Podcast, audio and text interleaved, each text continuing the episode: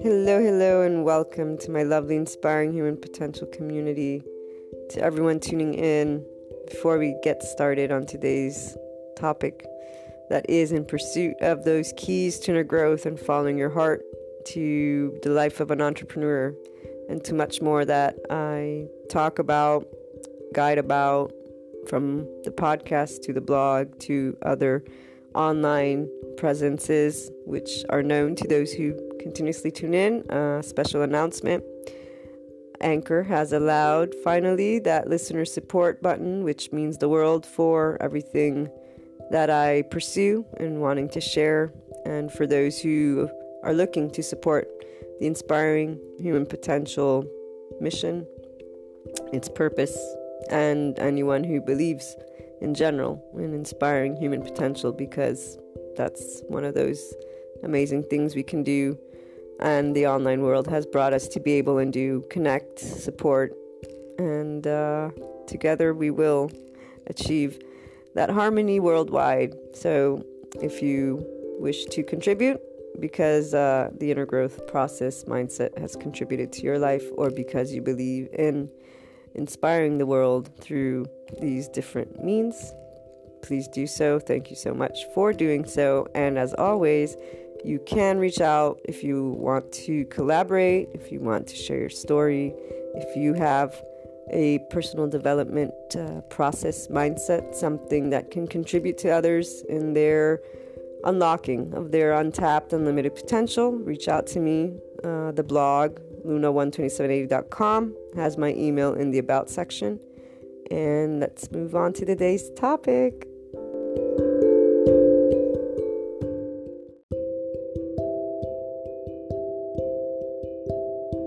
As always, the lovely online community has at heart us online entrepreneurs, content creators. We have many different names, but we are all here to inspire human potential in our unique way. And for the Inspiring Human Potential community, we have new podcast patron members only episodes coming this year because Patreon has started something to support the podcast community and uh, we are going to use that in a way that expands the inner growth learning material and the ability for you to follow your heart, applying the things that we discuss in our daily anchor IHP podcast show. So, inner growth mindset, lifestyle choices, the journey, the way that you can work through anything that is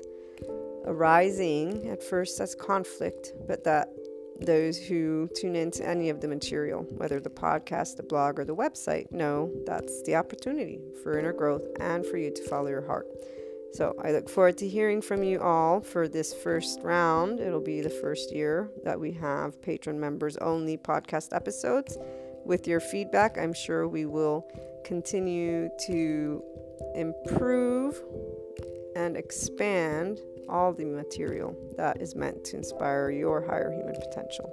I look forward to you joining us.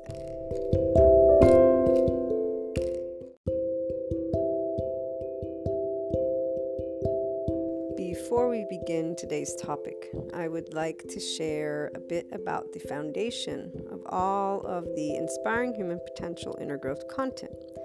What you learn about and what we discuss has its foundation in a lifelong accumulated research that involves the fields of humanities and social sciences, philosophy with a focus on existentialism, and recently added basics of neuroscience, physiology, and biology. This research continues, and the wealth of information that I share across different platforms is in the effort to support your inner growth, self empowerment, conscious living, ascension, awakening, and personal development journey in a way that allows you to understand the distinct human characteristics involved in your day to day and overall life, alongside the choices you make, how you feel, and deal with events such as the unknown and unwanted. A simplified breakdown, just to give you an idea, and for the IHP community to keep in mind as you pursue inner growth and self empowerment, is what is involved in the human's response to day to day events in life happening. we have been able to review this, and we always review some aspects throughout the episodes and all the content. One, the body's nervous system's defense mechanism, flight fight response. Two, the heart's feelings, emotions, ego, self response. Three, the mind's conscious, subconscious, and conscious response alongside the established neural pathways, societal culture and knowledge filters, identity, secondary and primary consciousness aspects.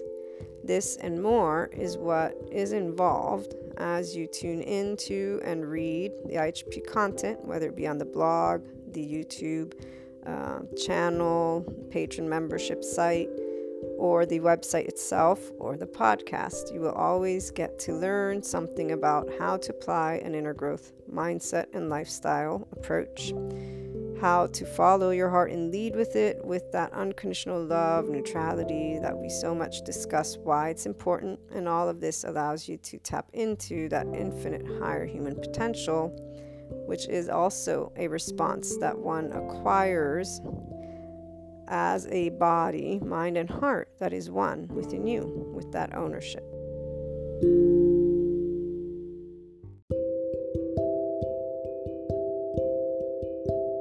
Before we begin today's topic, I wanted to say a couple of things. For those of you who don't follow the YouTube channel, if you want, check out yesterday's posts on choosing love. And although there's the second one where I basically say it's not that hard, quote unquote, and we'll talk a lot about that. Um, I do know that for some people, love is not safe. For actual like family and very deep, deep, important things they've been through. So when I was saying that concept of choosing love, it is obviously um, the unconditional love for us, the community who is looking to support each other. And that's where it's up to us to understand that for those who don't feel safe with love, they will not reflect love, in fact. And this is exactly why it's up to us to choose love so that we may show them what it means to feel safe um, because they need to see it. And, and I'll share again more in the podcast. This is a little bit of a t- intro because I don't want to get too emotional while we're talking. And so this is like my heart really calls out to all of the people that they they don't feel safe with love. They're the ones that I hope we can all again show them that it is safe. And, and I also know that thanks to neuroscience and everything that is coming forth with the uh, mindfulness and conscious living space and the doctors who are practicing new ways because they understand that too. They know empathy doesn't work with those who don't feel safe with love. It actually creates the opposite effect, especially because of mixed signals. Again, we'll talk more, but point is let us remember that we can choose to be loving all the time. It does make your life soar in many ways, but besides your own life, you actually might be somebody who can make a difference and create a secure attachment. We'll discuss more again um, for somebody who doesn't feel safe with love because they'll see that no matter what, you actually resonate, meaning you listen without judgment, you understand, you're not, you know, imposing anything on them, you're actually trying to walk with them, and that walking with them with their needs in the forefront because you don't need needs and you're actually simply being you, they're being them. That's what unconditional love, inner growth, following your heart does. This helps you to be an empowering individual from the ego self, so no needs in those senses that we talk about, and you get to be an empowering leader because that person, I'm most certain at some point you will have changed, or those people, their lives. So we have our practitioners doing that, but every one of us can do that too. So tune in to the rest of the episode because we'll get more into detail about that. But again, check out the two YouTube videos from yesterday. They both have Choose Love and, uh, you know, if you want, share emails. I'd love to hear back from you guys, and uh, maybe we can do something more with this knowledge. Be back soon.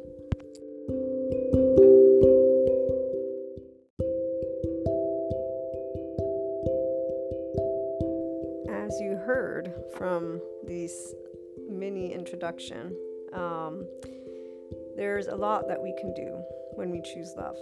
All of the inspiring human potential content focuses on supporting every person to choose self love because through inner growth and the ability to love who you are completely and to be yourself, you achieve a, a specific level of awareness and relationship with the ego self, which is the part of us that is always exchanging the societal engagement. And, you know, yesterday, really my heart, like, just it didn't break, but it was very saddened, so to speak, and not in a sad way, but in a way like, wow, like we need more unconditionally loving people. I see all these leaders focusing on sharing the information of inner growth in a way that highlights here's the next amazing skill set, here's the next amazing, you know, job opportunity, here's the next time you're going to get a billion dollars for a car. And not all, of course, but there's this way of knowing because the thing is, it's like my class, those who in know, when I was in college, my one of my bachelor's uh, classes, political science, uh, the, uh, the professor asked uh, who was there for the love of learning, who was there to learn about the subject matter, who was there because they loved what they could learn. And I was literally like the only person in the room, if not maybe another person who raised their hand. And while, see, this is where from the external, the input has always been shared with me, family, friends, you know, even when I started embarking on writing the Inner Growth Mindset book, that this idea of inspiring a higher human potential was not feasible due to the fact that humans are quote unquote, and I say quote unquote because we all are selfish, and quote unquote because I don't mean selfish in a bad way. I mean, we all have an ego self that does not know life from the minute you come into this world. And neuroscience, so yesterday's course basically confirmed to the depth of the depth of the depth of my what I already knew intuitively. Like now, I actually have like physiological proof of, of why there's this quote unquote evil which is then again why like while people focus on on growing themselves only with this idea of making your own life better tangibly speaking i'm like i i want a community that i can share you know that self-love in a in a, in a true self-love way. So without the engagement of you thinking you love who you are but still relying on society engagement, but I also know too, as you achieve this, because there's such an understanding of these needs that all people have, you become compassionate because you're entering one, your subconscious, anyways, and so you are revisiting those traumas that we all experience, and you're growing compassionate. And then you're growing understanding that you do demand when you're interacting with non flowing feelings from people. But because we're not in a space of judgment, the community who's pursuing inner growth, anybody who's new, you know, you're you're welcome to keep tuning in or, you know, just leave and hopefully apply the unconditional love and neutrality all the way through because this is a thing. None of us are not selfish. And anytime we're demanding something, whether it's an opinion or not, you're being egocentric. Now, you can have your ego group justify it, that doesn't change this aspect which other people based on societal knowledge. So once again the mass and, and apparently you know I, I definitely do not belong to the mass meaning i understand we coexist with the mass. And this is what i tell the people that come to me and say be realistic. I say i'm sharing my opinion. You can share yours and we can both move forward with life. Uh, there, there's a, a commitment to ourselves that we can only make if we choose to stop allowing only because you know that that makes sense to you so i need to think like you. Our behavior and the way we interact with each other has always and will always achieve a specific type of coexistence because like any other species there's not going to be chaos. For as much as for a moment a period of our time as human beings this is where political science i love having had that background because definitely I know exactly why there are things that still are spoken about humanity to this day. And the idea of anarchy is just that there would never be an anarchy in this sense because societal knowledge, our, our nervous system, the first ego's response when it feels threatened is looking outside of itself. This is exactly why we developed into the whole mass eventually, which is still this this moment, and which is why we still have ego groups, societal ego groups, and all the little different fractions of people who are voicing without the love, but with the non flow, because every group is justifying their ego's needs. So, here, this is where I'm going to remain on point and loving. The point is, my little brain as a child knew it was about hurt. And thanks to Jesus and God, I was able to have belief until I had enough of the data, societal data, sociological data, the psychological data, and I'm like, oh, okay, so it is a fact. And neuroscience, like I was saying, just confirmed it further. Yesterday's episode, I'm taking a master class on on trauma. They're offering it for free. Eventually, I'd like to purchase it. And obviously, I'm not a psychotherapist, but all these individuals are, and they're all from reputable colleges. And uh, without disclosing too much because you know the whole copyright but i know i can disclose certain concepts that are common knowledge in, in books. It's sold. And again i do look to help individuals with their inner growth. So this is going to be valuable for all people obviously the the building of a community of unconditionally loving human beings and those who believe in humanity is what's going to help to allow those who don't feel safe with love because they actually have extreme trauma. So we all have trauma, but there are those who have extreme trauma, and they are all the individuals that get labeled by the world, no matter what group, as if they're not in this 5D unconditionally loving space. Because those who are in this space are saying the same thing and sharing the same thing with their community. To a T and in their own specialization, but to a T, these neuroscientists included, who have such compassion and understanding and do not judge or label any of their patients as monsters, but instead say, uh, Do you actually know like that their right brain has been impeded from being able to be that you know, the, one of the examples that was given was let's say you have an alcoholic uh, father. He smiles at you before he then comes to beat at you. That is going to create a very specific, I can't trust my feelings kind of thing. And you seeing a person smile is going to make you trigger and feel insecure. So, th- this part is where I get very passionate because there are many people throughout the entire my lifetime personally that I've had to quote unquote discuss because I, I don't plan on discussing. They're the ones who try and to discuss to me and bring me to a different place of that unconditional love for humanity.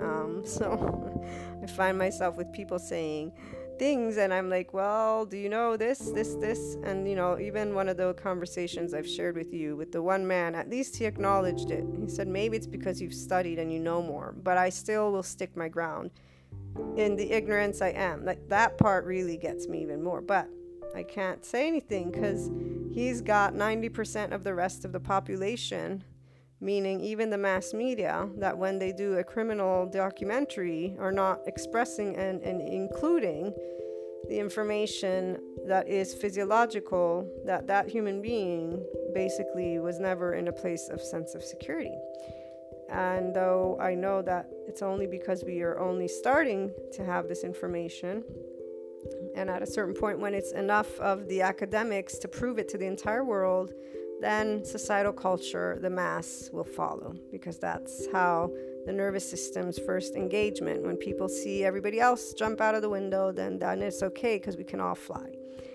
And here's where hopefully, lovely community, today's podcast can support you on your own inner growth journey and to share unconditional love and to start actually thinking a little bit, a little bit. It's not about involving yourself in situations, but just a little bit of this whole evil thing.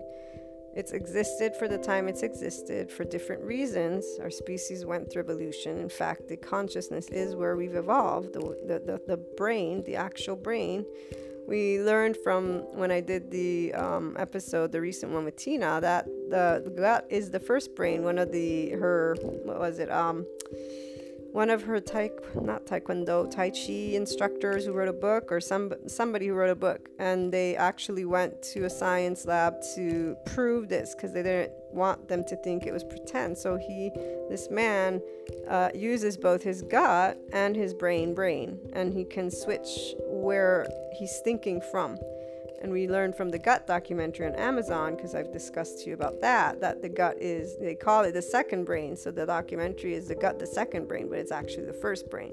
It enlightens us on a lot of important things about this gut brain axis. Then from the body keeps the Score book. And by the way, the author, which is, a, he's a psychiatrist, he's in this master class. He's one of the people that uh, is speaking and, and giving, sharing information. But in the Body Keeps the Score book, we learn that the rational brain hemisphere is the youngest part of the brain. It only occupies 30% of the brain.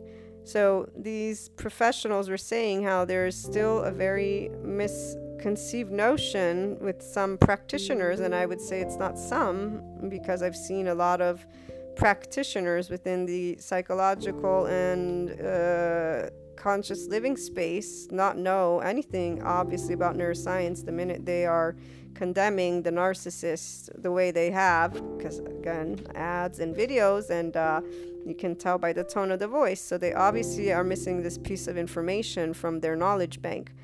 Uh, and so the people on this um, master class were speaking basically about the misconception that if you create a good relationship with the uh, patient that that will work. And so, thinking if you smile, this is why they gave the example. Smiling, connecting, that that's not going to work necessarily because the imprint may be the actual trigger. So, you smiling may trigger the patient. You trying to reach out to them may trigger the patient.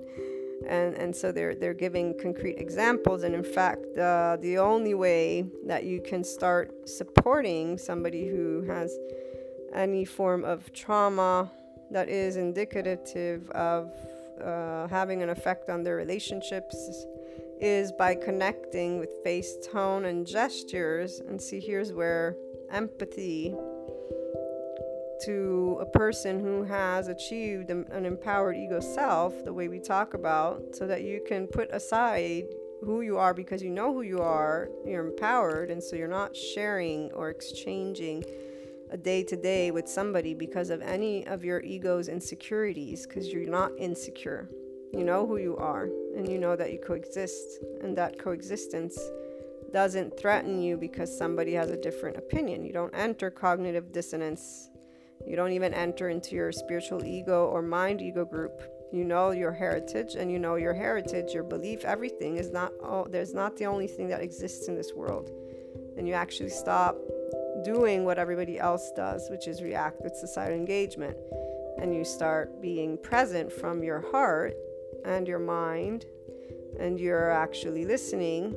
So, here, when they explain how you can connect with the patient, because they're talking to people who are helping people, it makes me think of the way people feel when when we talk because they never feel judged they never feel any they feel the res- resonating you can only feel that you resonate when somebody is not, in fact, judging you. The only way that's going to happen is if the person's not including their opinion of whatever, any element that has to do with life how you're talking, how you're sitting, what you're wearing, what you, everything. And so, this, the hopes, as always, with inner growth is to support that on the person's own. Because, see, people in general, all of us, none of us like to be told what to do. You guys know, side note, I shared a video last week, or was it this week? The one sided one. I knew, I knew that that would not jive well. But I wanted to try and support our community. This is where it's not about what it what jives or doesn't jive. I'm trying to support the inner growth of you, but also that unconditional love to create an inspiring human potential community that can then share unconditional love. So, here today, it is very important. It's not an opinion when I'm saying be unconditionally loving. I try to express to you how it helps your journey. That's why yesterday, the videos, you know, all you have to do is choose love. That's all I did from the minute I was little, and it wasn't hard. even though the word hard would in, come to everybody's mind in the moment of heartbreak.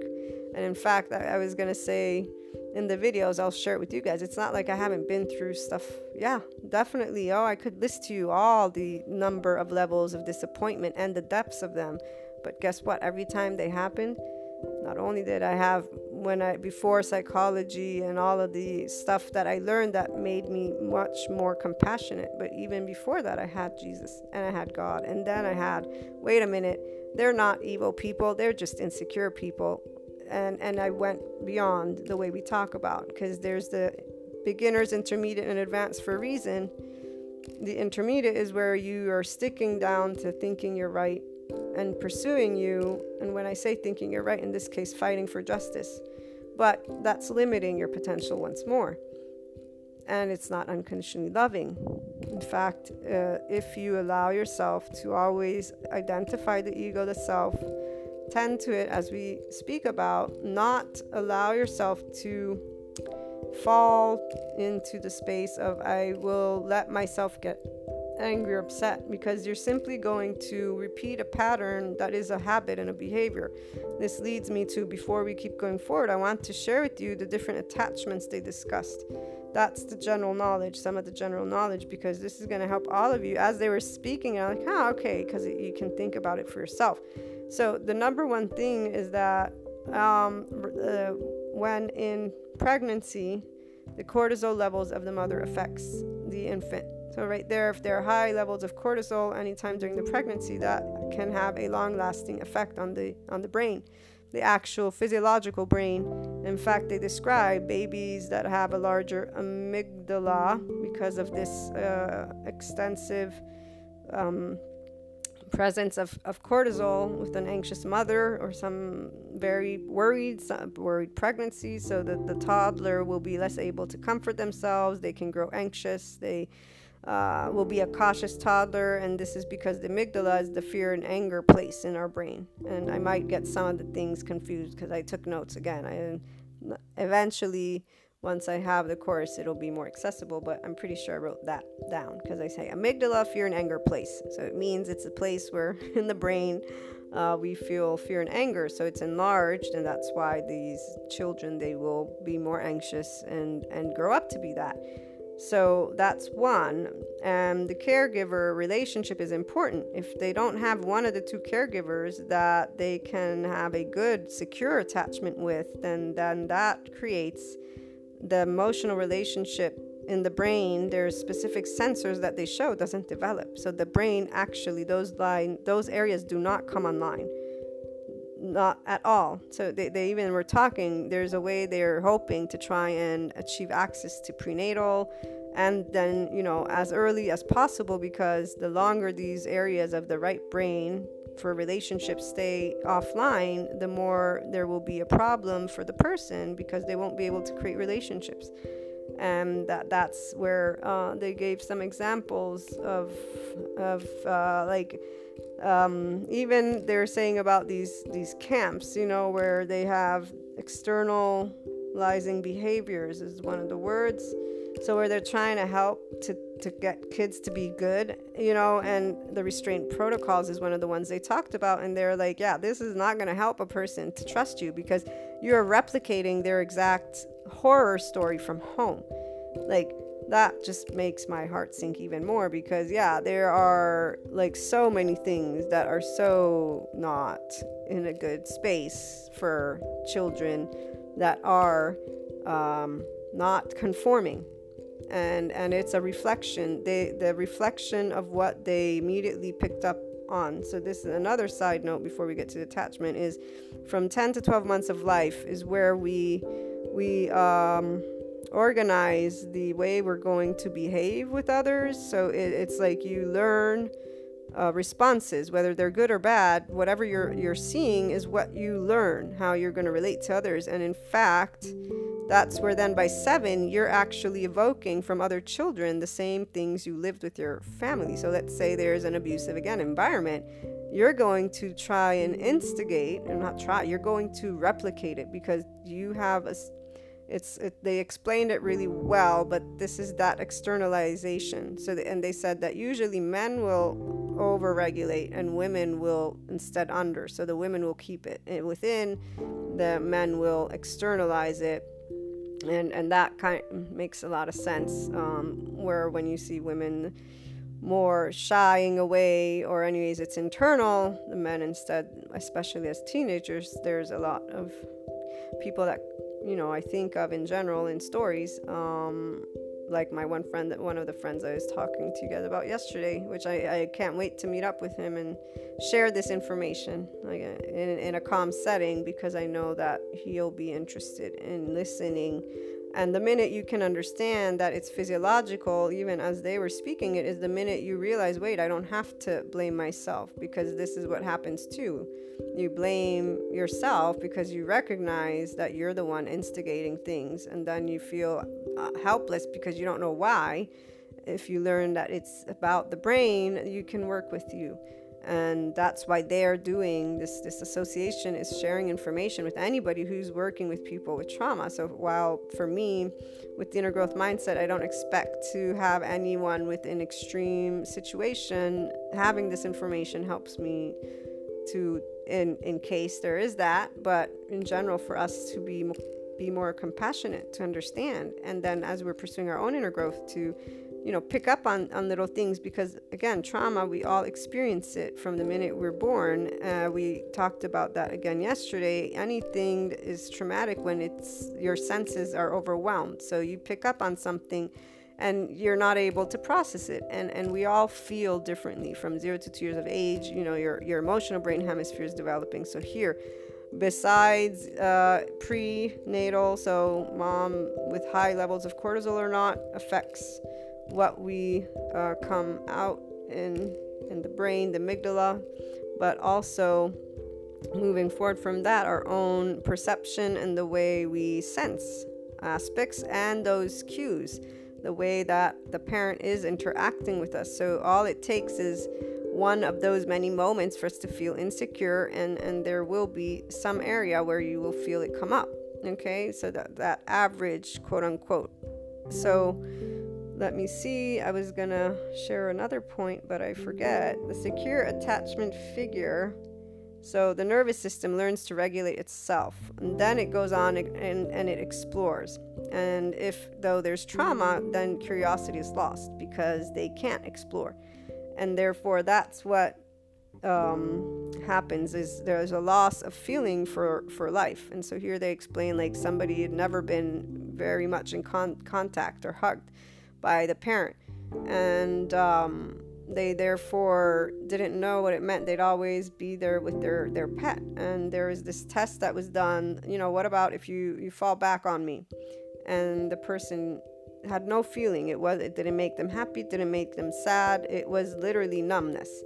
So again, this is where if you haven't been hugged and smothered with love, and for example, you don't necessarily know feeling because there's a dysregulation. And so the part of understanding how mindfulness helps this is making it clear because at first I hadn't uncovered a lot about mindfulness.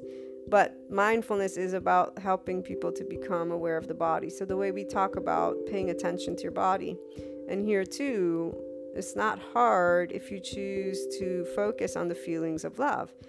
Now, this part is where those who are in extreme cases they're not listening you know to inspiring human potential to get their support. They're listening to uh, or actually they're finding the best practitioner nearby. Uh, and in fact i mean if anybody does tune in i'm happy that they do because they gain information anyways. And the thing is i know that when a person is empowered and, and understands that it's physiology so with love you can work always always always with your feelings because it is all about you being mindful. So, in awareness of your body, your mind, and heart, and then knowing, okay, I did go through this. This is how my childhood was. Uh, this is what I experienced. This is how I expressed, you know, uh, emotions or not emotions. This is where I'm numb. This is where I'm not numb. And you begin to apply yourself. So that the example that they were giving, the practitioner, after I don't know how many sittings, that finally the person felt their hands, and actually I think they cried or they felt like warm in the heart and they said wow okay so this must be what love feels like because I've never felt it. So they you will feel feelings, but it is about allowing the person to start feeling safe in their own body and safe with contact with human beings because this is the whole point. There's not a specific safety that was created. And so the part of you provoking from others around you, the behavior that you witnessed and were about, this is the part where we want to understand. In neutrality, don't judge you, don't judge the parents. In neutrality is how you let you focus on your inner growth, following your heart, and growing. The other place, if people want to stay stuck in judgment, there's plenty of the ego based and ego mind spiritual leaders that are going to allow you to do that. Here we are learning about our body, our heart, and our mind, and the ego is always involved. Secondary and primary consciousness are always involved. And right here we have the information finally of the neuroscience that can support further on a sensorial aspect. So we have just become that much richer in how we'll be discussing at all times moving forward inner growth. The first course will not have this, the first uh, layer of the three courses, but I think that is actually optimal personally because what I was saying about the one sided thing is that people, they don't do things that they don't want to do. This is something that I've always known because I wouldn't want to do things that I don't want to do. It's common sense. And, and so here's where, one, all the information you guys know this is not for me. I'm sharing, and anybody is a is, is a community member. It's it's not about followers, you know. It's about coming together at a certain point too and having awesome conversations. But the reality is, too, I knew that you tell people what to do, they're not gonna do it. That's not how. And by the way, it actually doesn't fulfill what my goal is. As a child, I said I want to help people. I don't want to make replicas me. That's not helping people. That's egotistical. That's egocentric. You know, so I knew that no, it's not about you don't tell cuz by the way, here with society engagement, this immediately gave the answer. For me it was more it has to be from your subconscious and conscious. Like the one person I told you that I, I knew in my life and they never admitted to having uh, alcoholism and they eventually died like I knew this is why they would talk to me and not to other people that knew them because I would never judge them and I would never be imposing. I wasn't like you have to do this. This is this this is where even parents who know this don't necessarily do it in the best way, quote unquote, possible. And what I mean by that is I could always notice when my mom was trying to manipulate, you know, the situation, not in the manipulative, manipulative, in the way that a parent will try to get their kid to do what they want them to do because it's for their best interest or whatever. So it's uh, very funny because there's a level of introspection that you achieve. This is true intuitiveness when you know your filters. Knowing your filters means you know you. And it means also, though, you're empowered because you're not exchanging inputs to say, hey, be like me. You're actually interested in, in the the sharing in the moment. You're you're coexisting two different things. So the part of being interested in others is not our main focus all the time because the main focus is to support you. And I know automatically that as I support your journey to this place, that will naturally come because you will identify wait a minute, I'm being in this moment egotistical, I'm being spiteful, I'm being but it's not because I'm using those words. You'll be the one acknowledging, wait, I'm reacting because of a, a want that I want. And then, oh, because, you know, society taught me about this. And then it would be okay, but how do I want to do this independently? Because I, we speak about empowerment and then you choosing from within. So while if those who eventually, once the course is out, stay in the inner growth program in the intermediate level, that's where you don't go all the way with the empowerment of the ego self. You achieve a specific place of awareness and you stay within what is that 4D, 3D space. And, and really, it's the societal engagement nervous system's response. So you're going to follow whatever the general populace has chosen, meaning that's your place of security for your knowledge bank. Your brain doesn't transcend in evaluating information that goes beyond what the standard is. It's not better or worse, and it is where it doesn't really matter how I share this today, for example, or yesterday or tomorrow. I already know there will be those who will naturally, for example, um, do that. It doesn't mean they're not a part of our community. There's a whole part. Community is everyone. It's not just a 5D person or 4D. That's how, these concepts I use them to help us understand how far we can go in that space of consciousness for the ones who want to achieve the infinite space. So we are always using all the areas.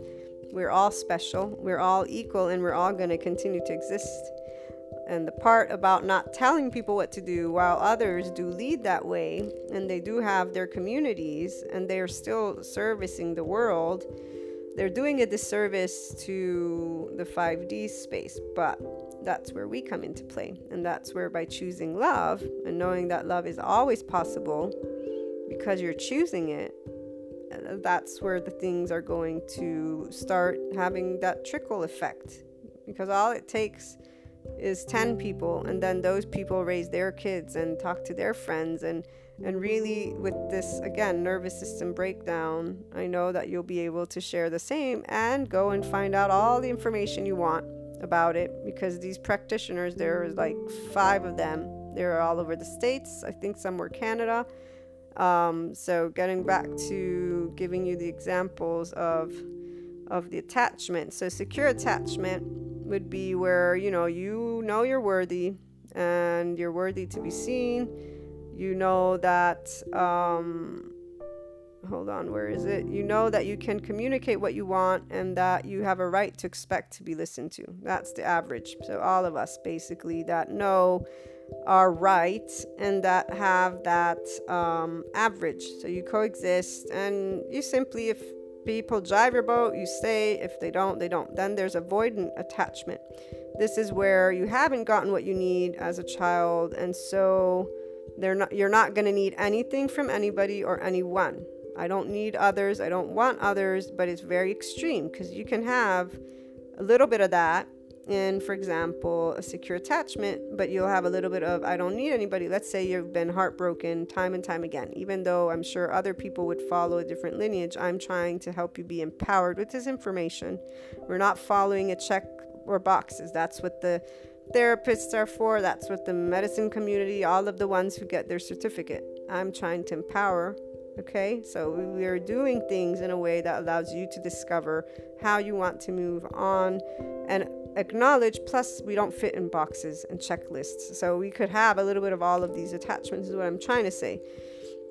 And I'm sure if I sat down with one of these people, they would probably say the same thing. Um, but it's very obvious when there's an, uh, one of the attachments in extreme. In fact, by the way, ambivalent, which we'll come to next, is what I think of when I think of the one person that there's been the falling out with. Because, yeah, they definitely, yeah, they, de- they definitely have that. Um, you'll get we'll get to that. So avoidant is where you basically because you didn't get what you needed, you're not going to seek it from anybody else. You're only going to do it on your own and you you don't need others. Now, you would know if it's extreme if you are not in flow. Let's say that you think about this and you say, "Yeah, I don't need others." And you feel that armor immediately coming up. That's indicative, guys, that you want to work with that and it isn't about you necessarily having to go into relationships or start trying to trust. This is where it's about inner growth. So you already acknowledging from your cosmic consciousness in your secondary consciousness that in your primary consciousness you do have defense. So you do feel you can't count on anybody in a way that is not flowing and, and light, that makes your body feel weighed down, it makes you feel angry, maybe, all these different feelings. So, see, that's mindfulness right there. As you allow yourself to know that this is, don't define it a problem. This is where others may differ. You define it as a problem. This is where you're applying judgment in your consciousness. That's not going to help you feel love. It's not going to help you achieve a different relationship. Instead, if you say, okay, well, let me think what what do I want to do to ch- to try and transform this? And there must be some people that you may decide, okay, I'm going to give a little wiggle room here or there. And you start choosing on your own where you want to try and practice a feeling that is of uh, trust, a feeling that is of calm, or even just with the thought. So you you create your own way of working through this. You will know that you've achieved a good space at a certain point because you will have, by practice, transformed the way your body, heart, and mind feel about that. But it's because you've been actively participating from your cosmic consciousness. So, with your ego in the forefront and with your needs.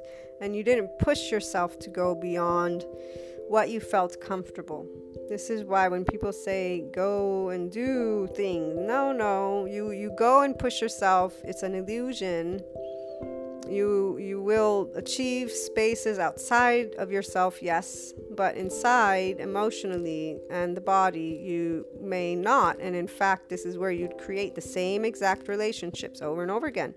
You may handle them better because you have a specific level of strength added but you still are repeating that same situation. So the avoidant attachment if you're about it's about i don't need others just understanding where you stand and choosing love and making love a possibility in whatever way is comfortable to you is what you can start with the ambivalent attachment. This is where they said extremes limbic important people. So again i'm taking notes as if i were in college since i and so extremes and limbic those are probably the two that you want to remember. But ambivalent is basically where they're inconsistent or intrusive or both. So they're going to be at times where they don't care anything about you whatsoever and then at times they just start asking you to be around them all the time and do stuff and then when you're like oh but wait a minute you kind of take a step back they're they they turn and say okay see I knew you wouldn't be there. So they go from one extreme to another and when you are evoking what they want they either want more or less of it. So it's always going to be an issue. This is that that aspect with the friend that I told you in their recent uh, situation with their group of friends. It's exactly the same. It's like there will be moments where they will be all on their own, fine and, and dandy, and then all of a sudden, expectation, expectation, expectation, and then, oh, see, so you guys don't love me. So that's the ambivalent, and that's why they go to extremes. It, it's inconsistent, and sometimes they'll care, sometimes they won't care at all usually an ego, a person who's empowered. So if you guys are choosing love continuously and neutrality, you'll be able to manage that without any issues. If this friend, for example, had never crossed the line in a specific way, because the thing is, when they're crossing the line is a, in a matter of respect towards my person. It has nothing to do with their actions or their ambivalence, because the part of when, when I sh- share with you guys, you become empowered. It's from a mental and emotional state, which involves all your body. Because you're an owner of you through this inner growth process, as you identify those human elements, the essence of you elements, the unknown of life elements, nothing is a struggle.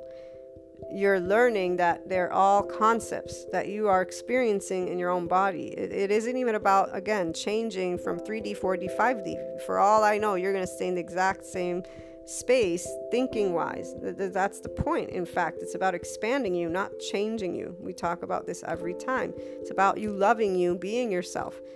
That inner world already organized itself to the best of its ability. This is also why, if you uh, allow yourself not to define any type of attachment that you find you're reflecting as a problem, you will allow yourself to transcend this. This friend never accepted that there that there didn't have to be a problem, and this is why their extremes don't change because they're always thinking. And, and here's where the community, the world, doesn't support. Because the, the world, besides me as a person, will criticize and or side with the, this person. This is where duality keeps you fixed. So this individual is not transcending spaces because not only do they not acknowledge their ego's needs even if they do acknowledge it they're they're wanting to box it up in a right or wrong and even when that happens there's still the ego with insecurity and that insecurity is an actual space of self-love. The minute they would allow themselves to create an independence from people the societal engagement is the minute they would begin to stop being reactive and and be conscious of themselves and start practicing. Because once you're conscious and you're saying wait I can manage my feelings they're my feelings and and since like we said if you bring neutrality and unconditional love to your body you're immediately allowing your body to know it's safe. So even thinking wait i'm not in any physical life threat you're going to disengage from that instinct. But it is by you choosing again to stay conscious of i'm not in any danger. I don't want to react with a feeling that is not a flow feeling. And that's where the ego mind and spiritual ego based leaders don't support this expanded moment, which then continues to allow your left and right brain, the right brain, um, or the rational brain, excuse me, I don't remember which one's which, um, but the emotional and rational brain hemispheres, they work together when you're not in flight fight mode. As you get agitated, you're going to begin using your defense mechanism.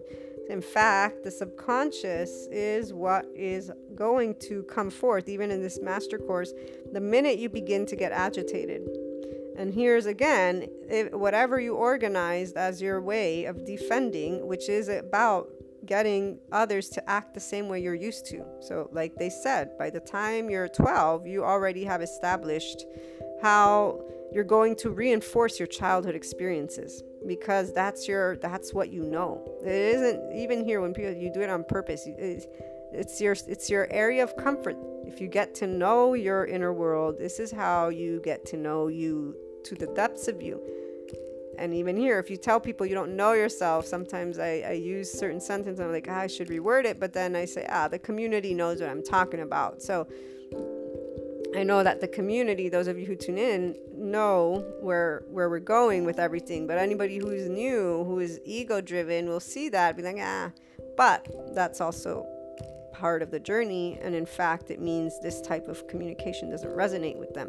And they're to go and find their answers with the boxes and checklists because that's what they want.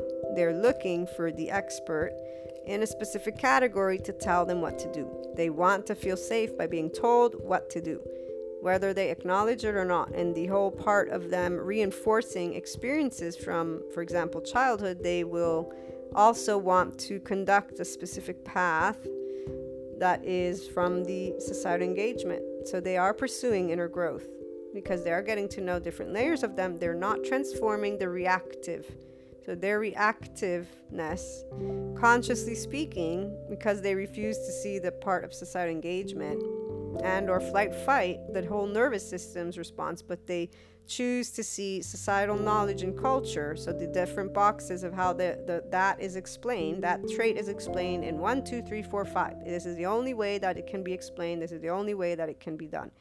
This is the difference between an ego self who will continue to use the ego leaders and or any type of leadership versus the empowered ego self who will be more conducive to not having somebody speak to them with one, two, threes, and fours, but instead giving them the knowledge and then empowering them with it.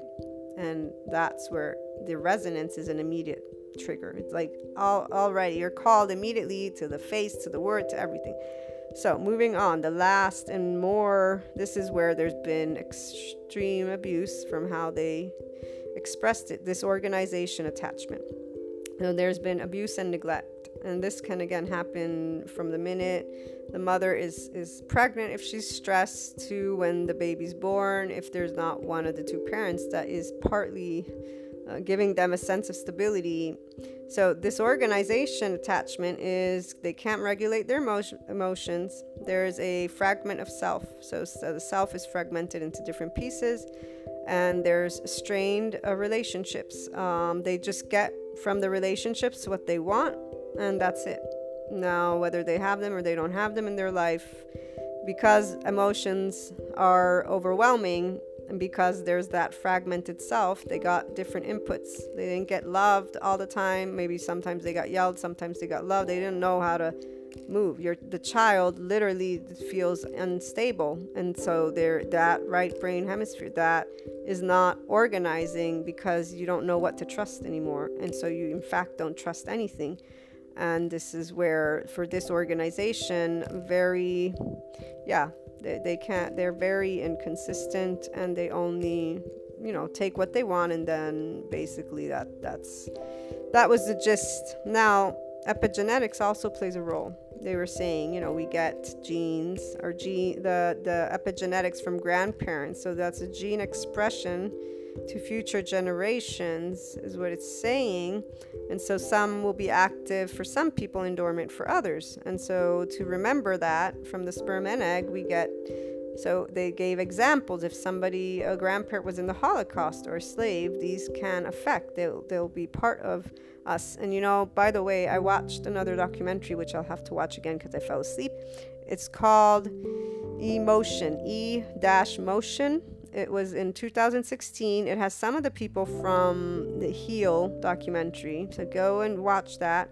But here they were talking about again the energy and and they were giving that new science uh, foundation and information on how it's stored throughout the body and it was very interesting. And and here's where it's always fascinating because i know that the science community in like this neuroscience they'll use like epigenetics this word for example which is that chromosome i believe it looks like um but my point is when they're showing in this emotion how the energy can accumulate to specific points in our body and then create the physical ailment I also wonder and think about the part of epigenetics. This is what I'm trying to say because it's energy as well. And see, as you allow your body to be in a state of not defense, remember yesterday we talked about from the first day's um, information bank where they, they, they explain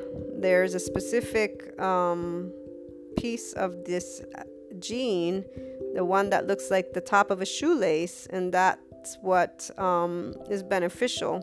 So we can, as we learn mindfulness and create positive emotions in our body and create a different type of reactiveness because you're choosing, we help the health of everything uh, to make it short. So choosing love is really simple because it's from the mind and heart. The only reason it's deemed quote unquote hard, guys, is because people stay in ego and they stay in a space of judgment. That judgment comes from your first foundation, your first filters, your human elements. This includes your traumas, includes how you were raised, it includes your experiences, and you are the one seeking the same experiences that you had as a child as a child from the zero age, not from the seven that you remember. In fact, like they say, 10, 12 months of life is what you're going to incorporate. By seven, you're going to start instigating the same behavior from people around you.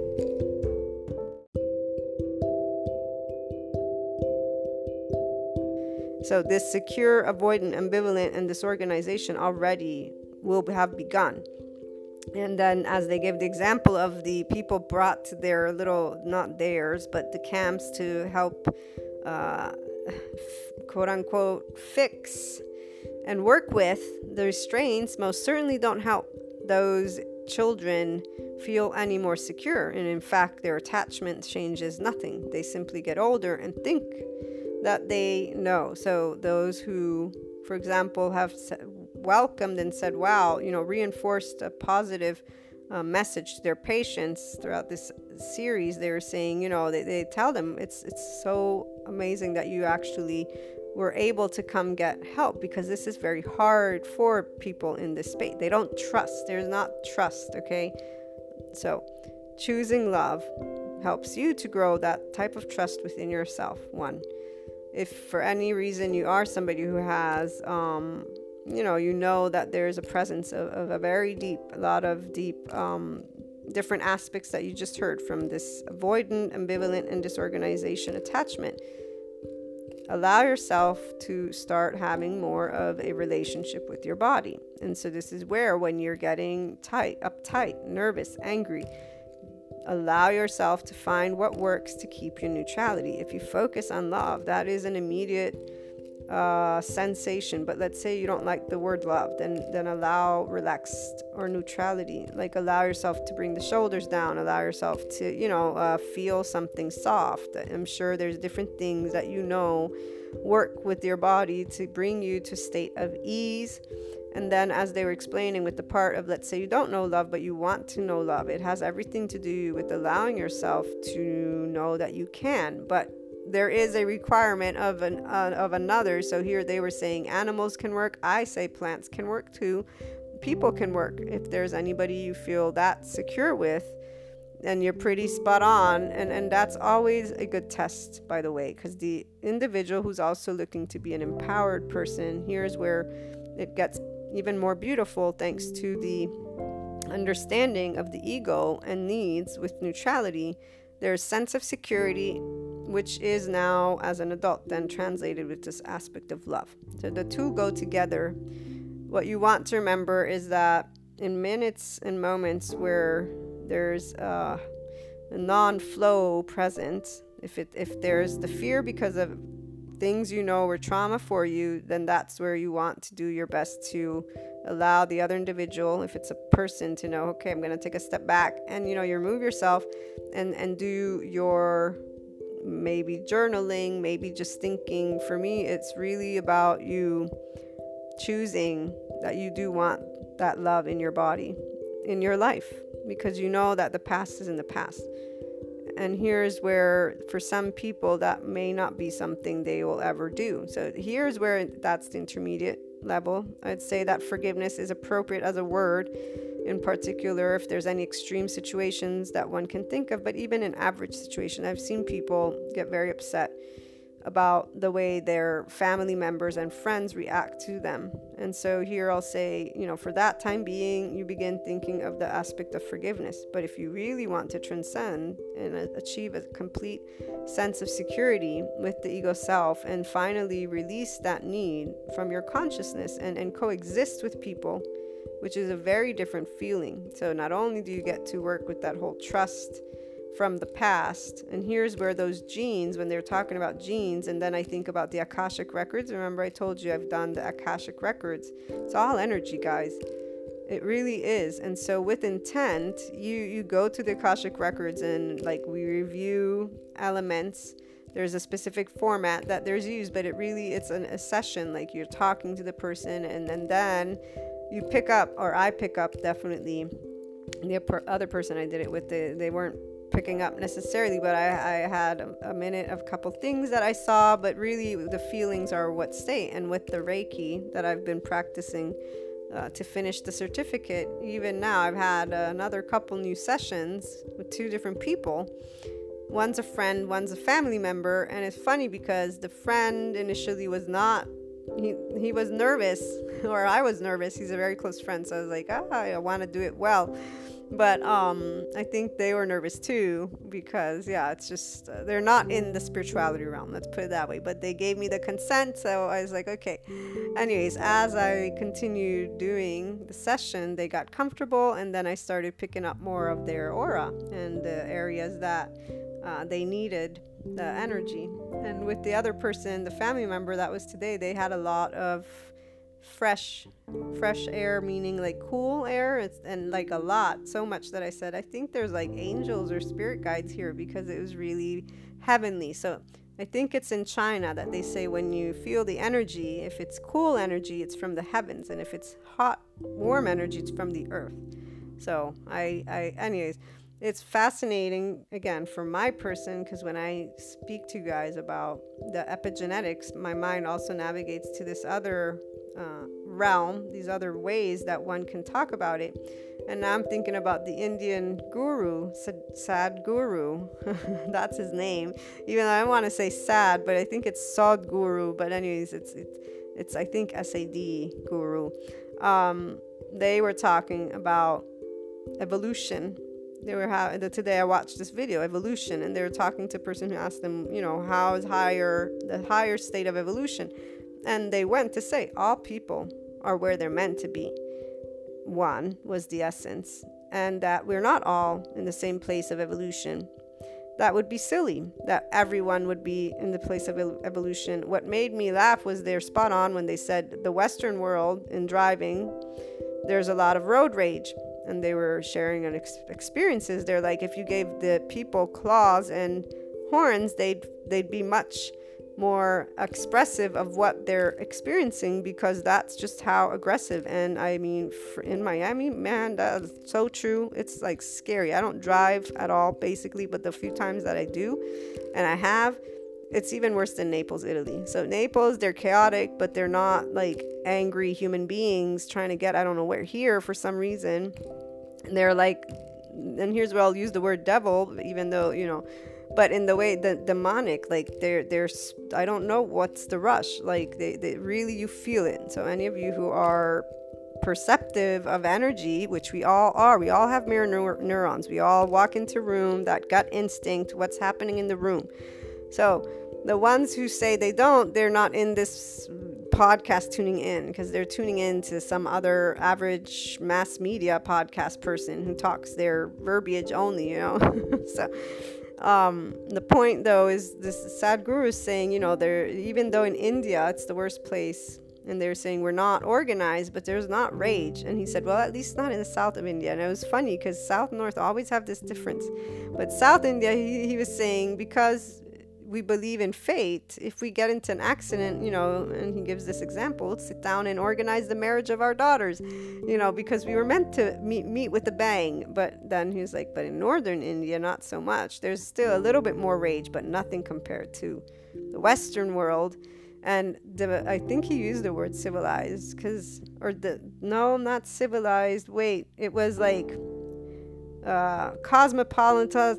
Anyways, it was about infrastructure. This is what he was meaning with the word he uses.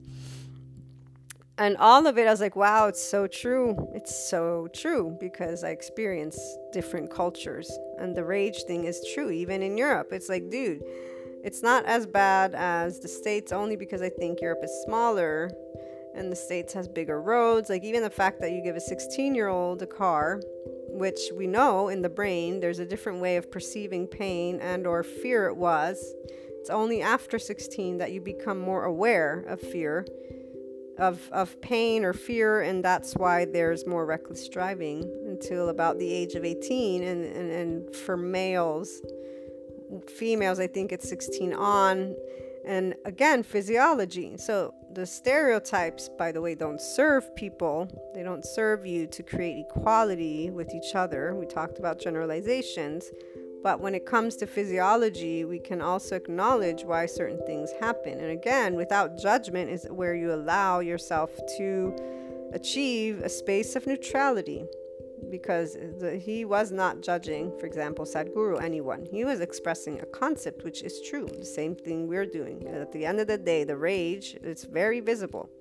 In the, I have never driven or been in India, so I would not know, but I'm sure that I would sense what he was saying because you can feel it. And so that was funny though when he was like, yeah, in South India, if we crashed, we'd be like, we met with a bang. Um, and he goes on to express that evolution is about you consciously being present with the mind, body, the, the mind, body, emotions, and everything. Say, be conscious for five minutes in every aspect. And see, and he says, watch the next day, everything changed, but people bow down to you. What he's trying to say is that consciousness is what brings you to evolve. But it's not just anything. And then he gives example of a person versus an animal. Animal's always conscious when he, he gives the dog. You, you have a dog at home. Why? Because the dog, even while this dog's sleeping, they're conscious of outside. So getting back to our you know, choosing love, and it's always a possibility when we're dealing with people. The minute you understand that these four attachments, all people have them, and that they all have ego like we. And so, even the secure attachment, like I was saying, it doesn't mean there's not a little bit of other aspects. When they say the part of the avoidant, I don't need anybody, people who have been heartbroken, like my one friend, they are not acknowledging certain aspects that they could if they had chosen to embrace their relationships and their endings with love, not judgment and not as a problem of them or the other person. As long as you have a reflection of right wrong, that's exactly where and why there's not an ability to enter a complete state of listening. So, when they were talking, for example, about the practitioners that think that bringing forth a smile will help, one, those practitioners have no knowledge apparently of neuroscience. Two, those practitioners, again, are not necessarily aware of them being in their own ego. And when I say ego, in this case, what I mean is their upbringing and their way of thinking. And this is where, with experience, some I'm sure notice and realize this, obviously, because you go from college starting to have um, patience, perhaps. So these are things that can be acquired, but you also meet practitioners that don't.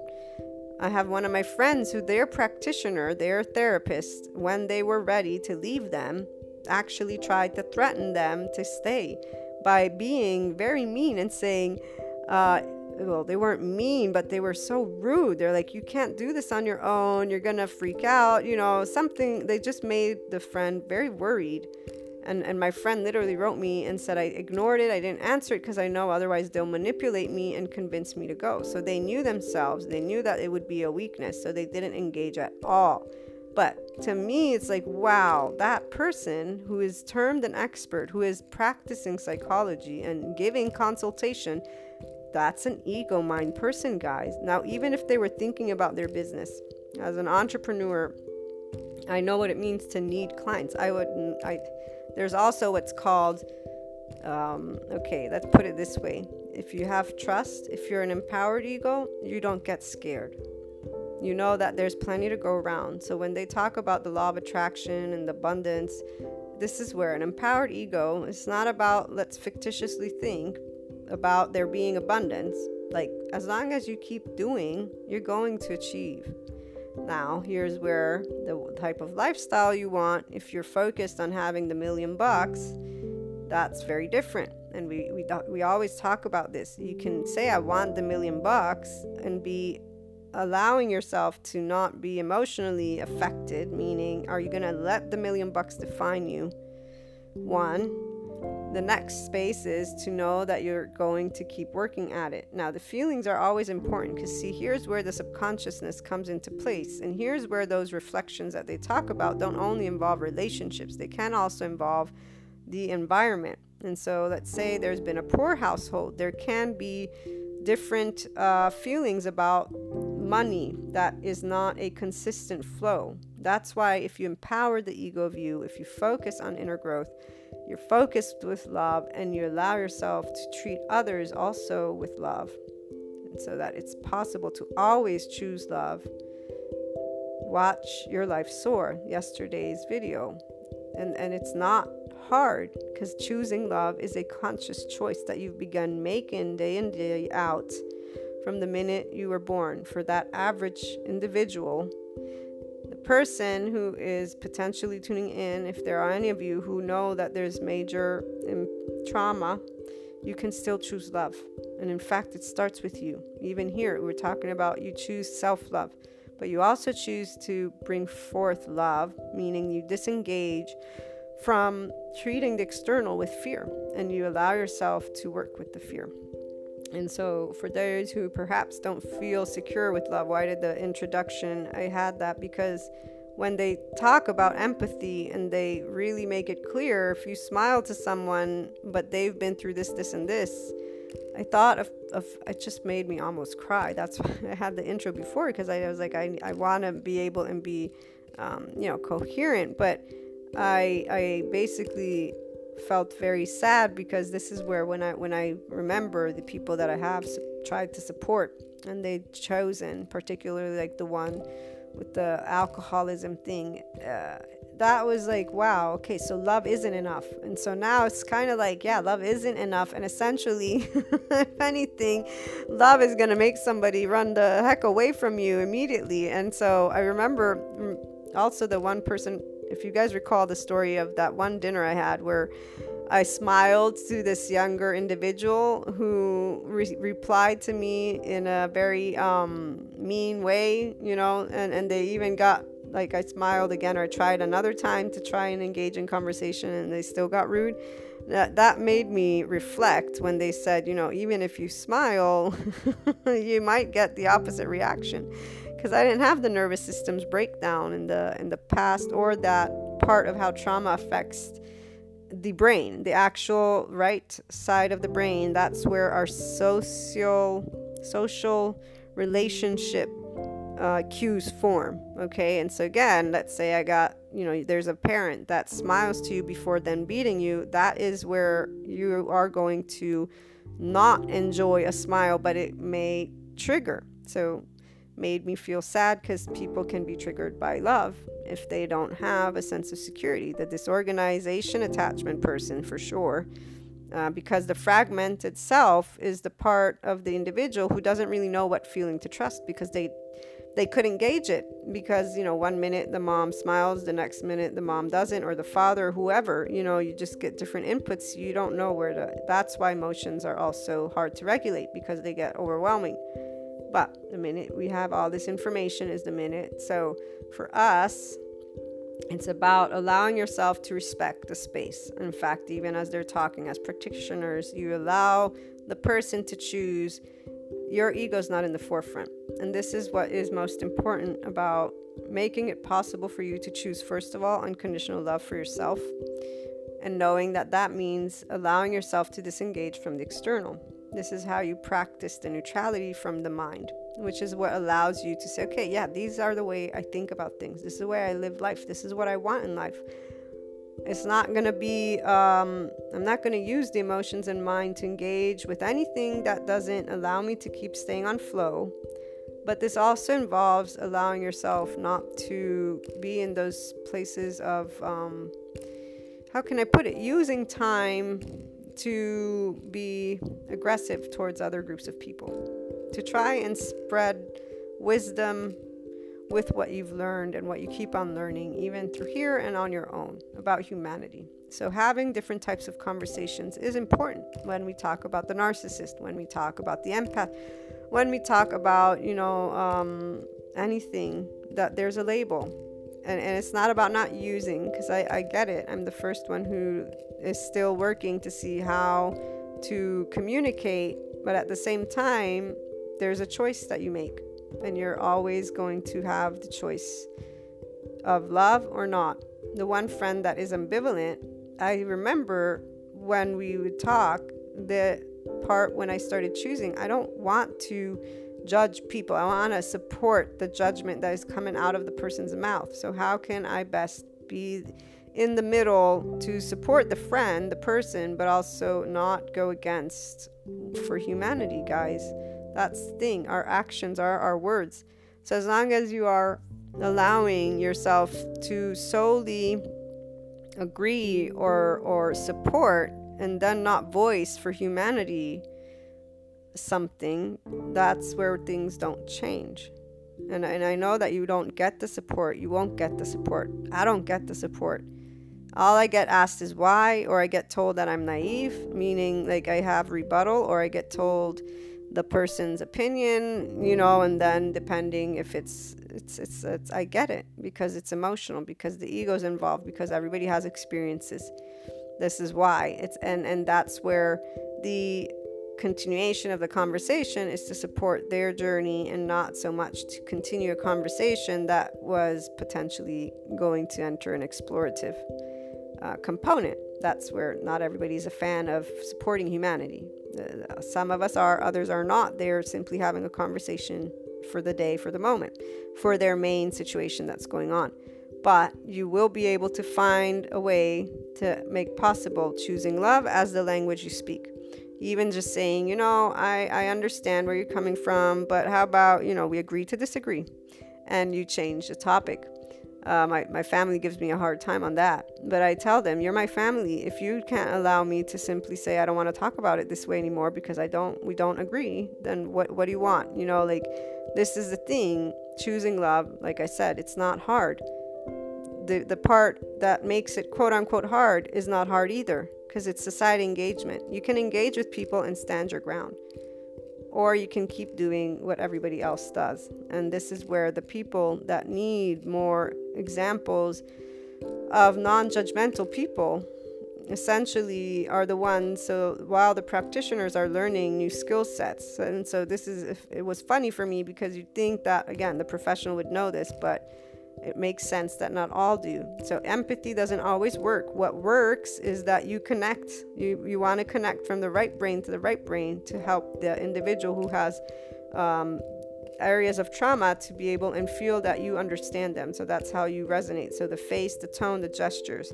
And by picking up that those cues you support that type of connection and then there's also the part of offering choice or anyways like being inclusive. You're not the one who's being overbearing with your ego self. If you're empowered so all your opinions you're sharing that's where things change. And as you're attentive to the other person's facial expressions tones and gestures you'll know like with the one person. I tried twice yes but immediately when i noticed the second time they're still just as upset. I know okay they don't want to talk. That's it.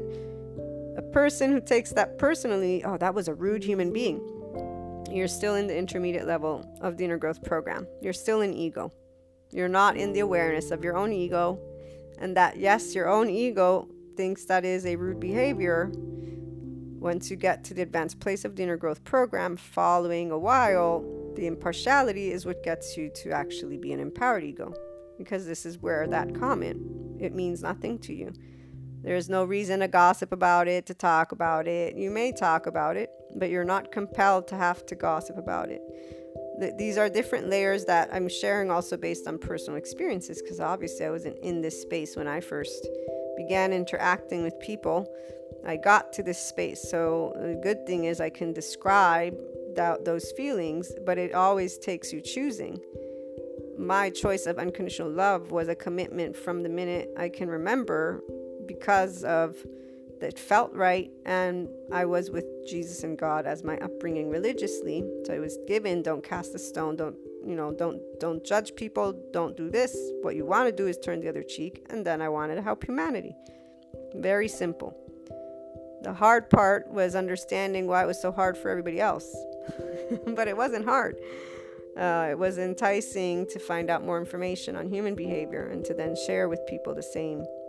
So allow yourself for you to know that the way you feel about others, it was influenced. You can transcend it.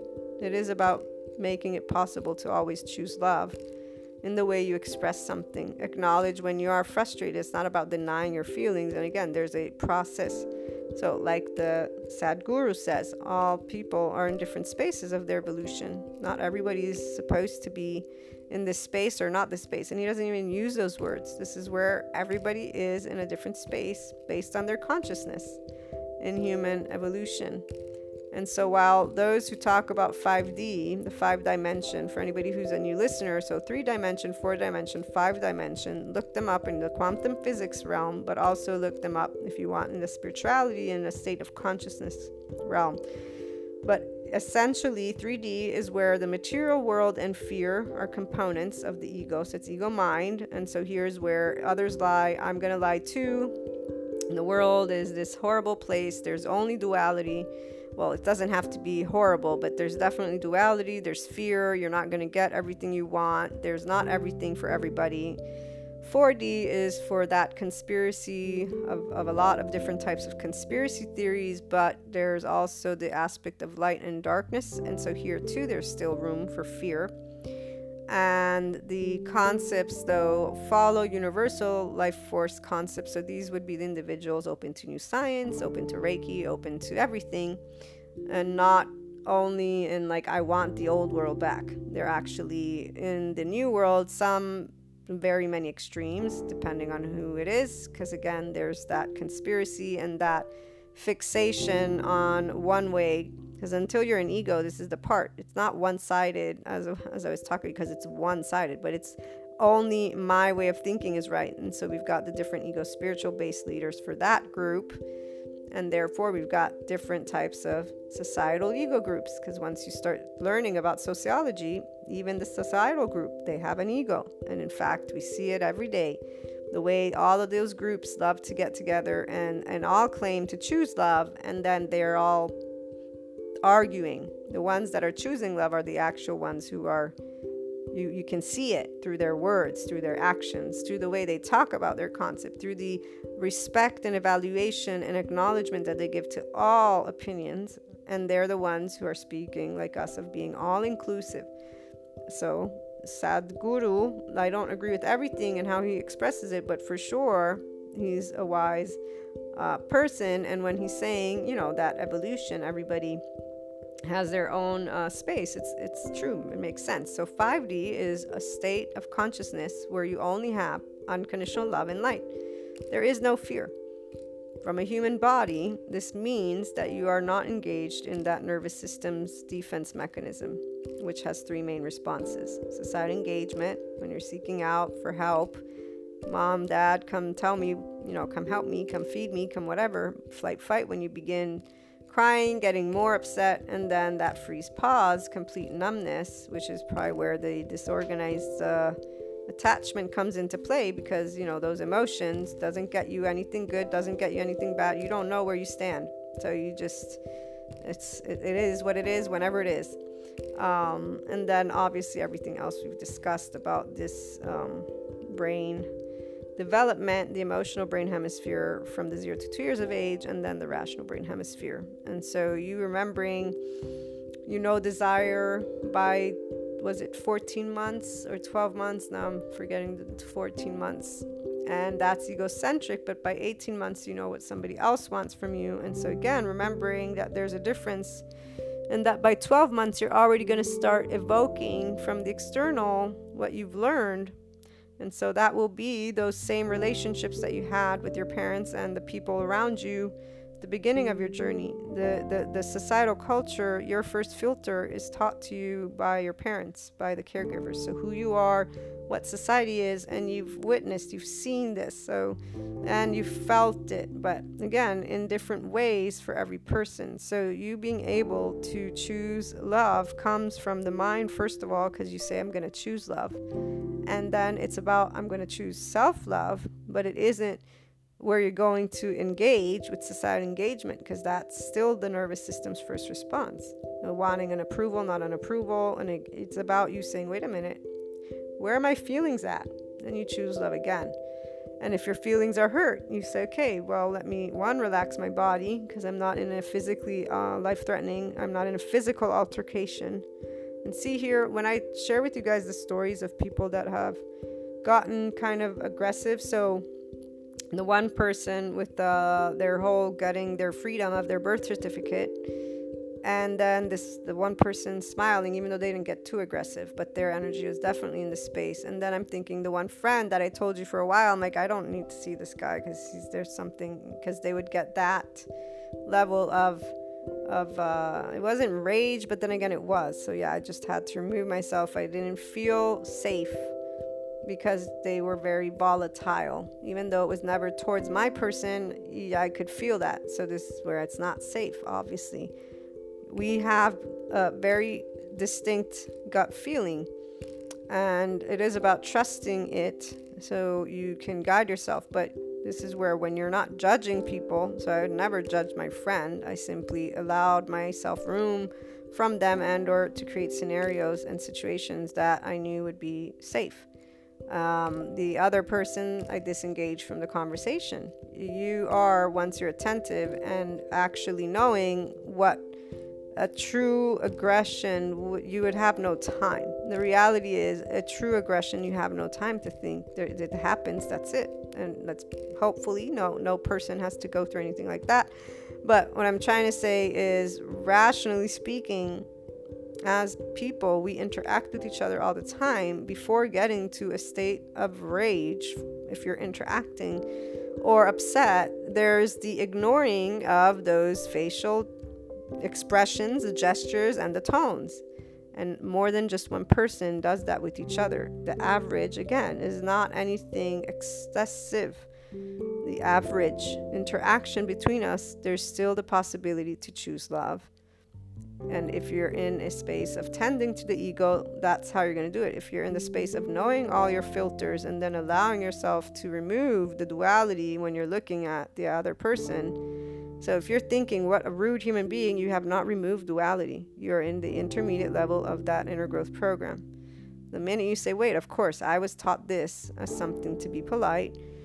However, I'm not going to judge this human being because at the end of the day, it, you're choosing not to judge them. You're choosing to transcend duality. It's not because you condone the behavior, but as long as you allow yourself to keep thinking about the fact that you don't condone it, what's your mind doing? It's not choosing love. It's not choosing neutrality, essentially. It's staying in its own ego. And that's where there's the, I think the word, right word is kavit, and that's why the ego mind and spiritual ego based leaders have a big group of people because you're going to find somebody that's going to speak all the, all the aspects that you're looking for to pursue your own inner growth not you guys necessarily but the people humanity. So that human evolution uh, through that state of consciousness. And then the minute you hear but wait don't judge that component you're going to say no but that's not right because all of other these people say that it is i am right and i'll give you another example. So those friends of mine, for example, uh, the one guy friend that I haven't spoken to in forever, and that he dated my friend, and they lied to me when they started dating, and so we had a falling out for five years. I did not talk to them. Here's the thing uh, as somebody who's intuitive, but not in a space of judgment, so neutral, because nobody can, if you're lying or not lying, it doesn't matter to me. The boyfriend that cheated on me, remember? So, this is where when you're choosing neutrality, while others will continue to tell you you're naive, you're going to get to practice something different. Because essentially, all truth comes sooner or later. This is where it's not because of the hand of any invisible being, it's because action after action after action, at a certain point, the picture is clear. That this is life. This is the beauty of of knowing that all things come forth. You really like another area of sense of ease, guys, when you make it possible to always choose love from your mind, heart, and body. And you really stop using energy that is really wasted in the same repeat hypotheticals that people still do and that bring them a lot of torture. So when I yesterday the second video is a bit more uh, quote unquote reprimanding because I'm like it's not hard quote unquote it's actually quite easy and really guys it really is and when I think of the people that go through torture on their own and don't realize it I do understand and again with the nervous system's breakdown I know physiologically what they're doing, but I also know they're actually the average, again, from their mindset is simply choosing, I'm right, that person's an asshole, they're wrong. That's it. They're not doing anything different. So their possibility to choose love has been presented to them. They chose not to. And so, guess what? Life isn't hard. You're choosing to make it hard because you're choosing to stay in a situation, which, by the way, you know, at this point, again, all these individuals with uh, plenty of information out there telling them to stop repeating cycles, but moving beyond so I don't digress. So these friends uh, they they were they started hanging out beforehand and they lied, right? And so there was this one time we went out all together and my other group of friends. So when when everything came forth, all the other group of friends had noticed and said that they knew they knew they were dating uh, because they had seen them. And so my one guy friend, the one who I told you, is is very much interested in the inner growth mindset book, the one who I'm going to tell about this um, this nerve, neuro, nervous system uh, stuff and the attachment particularly. Um, that friend was with us that night, and he said, "I saw them holding hands, and they left before you. That's why they asked if I could take you home." And so it was very interesting because here's where those people all think of themselves as highly intellectual and smart because they picked up on something. So they see me, they think, ah, oh, poor naive Maria, because my brain was not focusing on those little details. And this is what is beautiful about having diversity in our life, uh, where all of us can come together and support each other to see things. However, what I will add is this they're not as intellectually smart as as they think to be. And here's where I'm going to expand why. So yes, they picked up on a lie. Okay? This particular friend before they began dating uh, behind the back, they had told me about their interest. Now, this particular friend had just come out of a 14 year relationship. And so my advice was you need to give yourself time to heal. You know, and I was his only friend because this is a person who's very selfish. So they have no friends. The only friend that they had at the time, besides me, was a friend that was just as selfish as they were. And in fact, the only reason I started calling them was because the friend told me that my friend was not feeling well, that they were depressed and they were ill and and I've known these two people since I was a teenager. And so I was like, wow, why haven't you invited him to come out with us? Oh my God. What? And so I started calling this friend and I started getting them out of the house. So they come to me when they meet the friend that we're going out all together as groups. Okay. I'm, I'm giving you the story because it's very important for people, especially the community, to understand uh, um, the part of insight that you gain. Because again, the rest of the world will have very different opinions about this, and I know what they, are. This, they still look at me like that. My my whole people still still use specific terms. What they don't realize is what they're missing out on, and everybody's going to get to choose. That the choosing of love is what we're talking about. And so here's where you're going to get to see What's the difference when you actually allow yourself to stop thinking of things in only the 10 ways and only those hypotheticals that is repeat over and over it's like a, a replay. It's almost so tedious to my ears when i hear that that it, it makes me feel i'm a teenager again. So we begin going out as groups and when they tell me oh i think this your girl your friend looked at me i think she's interested it's like, okay, look, dude, one, you've been, you know, just 14 years, you need a break. You can't do this. Two, I know this person. They're not interested in you. This is their habit. Every night when we go out, this is what they do. I'm telling you. That's why the friend agreed to lie. By the way, the other one didn't care at all because this is where I already knew that friend that they didn't care. If I had had a person, they would have totally taken that person from me just because they would have had to try and get that person or just because. So here's the deal though if somebody's that easily taken, I've always thought of that even since the teenage boy. Go for it. I ain't holding anyone with a chain. So when you're empowered, guys, you don't have certain issues that other people are trying to hold on to people that don't want to be around. It's very simple. You stay, you go. Makes it's it's not about it making no difference. It's that the people who want to stay, they're the people you want. The same thing with you. If you choose to stay with any individual, the people I chose, I chose them because I care for them. This friend who lied, like like I said, I only cut them off because they were doing something very specific which is very much about transparency. And then the part of actually thinking they were getting away with it. And so, here again, anyone who is in those types of relationships, we always do think that the people around us can understand that depth of intellect. But apparently, sometimes you're misguided, right? So, you guys, as you choose love, these things become more obvious. And in fact, you simply sit back and allow life to take place because your focus is not on that as a threat. You're not in the I'm going to prove myself and I'm going to stay and fight for anything justice. It has nothing to do with justice. That person's making their choice. You're continuing on with your life. So the part of lying, I knew why it happened. I never told them, but I knew eh, that they only he lied because he's like she's going to get on my case about it cuz she told me that I should take a break and I don't want to. But that's very childish right there, right? Right here is where the childishness came to be. It's like, dude, w- what the heck? Seriously? Um, the part of everybody else noticing, it's because people always think ill. There's been friends that have said things to me where it's like, dude, no, they're only a guy friend. They, they slept over, but that's it. And people continue to use those same hypotheses.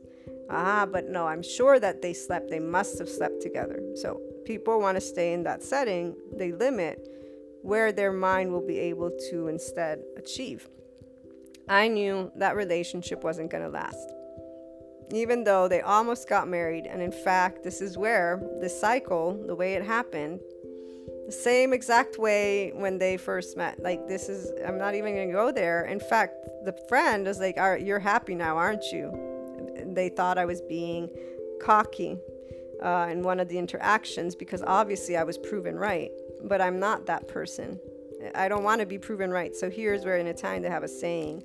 Uh, I don't know how to translate it, but that those who want to be right are the stupid people. So it's a contradiction of sorts. But essentially, the minute you are in a space of neutrality and you're not judging people, but you're actually coming at something with love. So you're you're genuinely sharing. I didn't judge my girlfriend. I didn't judge him. I knew the two people that I was dealing with. I knew why she did what she did. And I knew why he was doing what he was doing. I simply gave my friend advice that would help them. At the same time, this is where every person chooses what they do. So when they thought I was being spiteful because I don't remember, I was being uh, snooty to them. I wasn't. I was being snooty to them because they chose to treat me a specific way, which was disrespectful. And while people who are not specific friends, it's not a big deal. For this friend, it was because they are not just any friend. They're like part of my soul tribe. Like that's an expression, but they I know they're like family. So from her, she was I knew I was a convenience for this person. But that friend was not supposed to happen. So here's where when though you make it possible for you to choose love like I said, you're not considering a lot of other aspects. You're considering how you're going to behave. You're considering how you're going to affect situation when it comes to people's relationships and your relationships others from the external may think you're missing certain aspects and you may miss out on certain perspectives. Like I missed that part of looking at them strategically walking outside of the room, you know, blah, blah, blah. But I saw 10 years down the line because they, after the four or five or however long it was, got to the place where I knew they'd get. And then my, in the meantime, the friend uh, went through a shithole. And see, here's where the just FYI for the community, that was chosen deliberately by the two people. And while there is that free will for sure, and that's exactly why I, I have, if somebody asks, Do you feel sorry? No, I feel no sorry because they both made choices based on what they knew of themselves and they both continue to choose. And for the friend, they had an advisor that shared something from their heart and they chose to actually ignore it. Uh, so, this is where the universe does send us always love as an opportunity. The universe will send you people that can help. And, and, and the people that will help will always uh, share something that makes you feel in a better place. Like it'll have a specific type of opening. And it's not about you thinking of it as them knowing more. Now I'm trying to share a very specific piece of support for you guys, okay?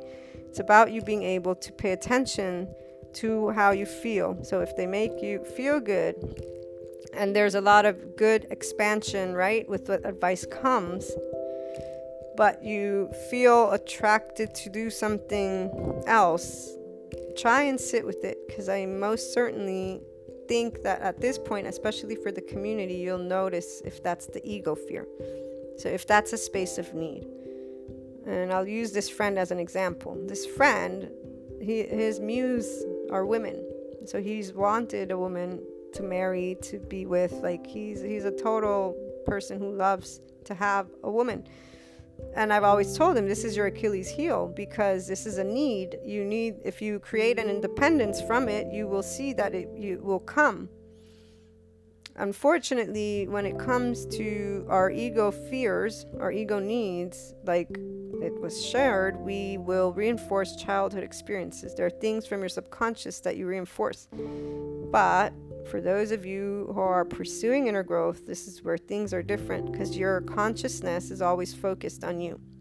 And that is where the difference should lie is that the minute somebody's giving you input let's say, and it makes you feel expanded is the minute you know, okay, this resonates with the essence of me.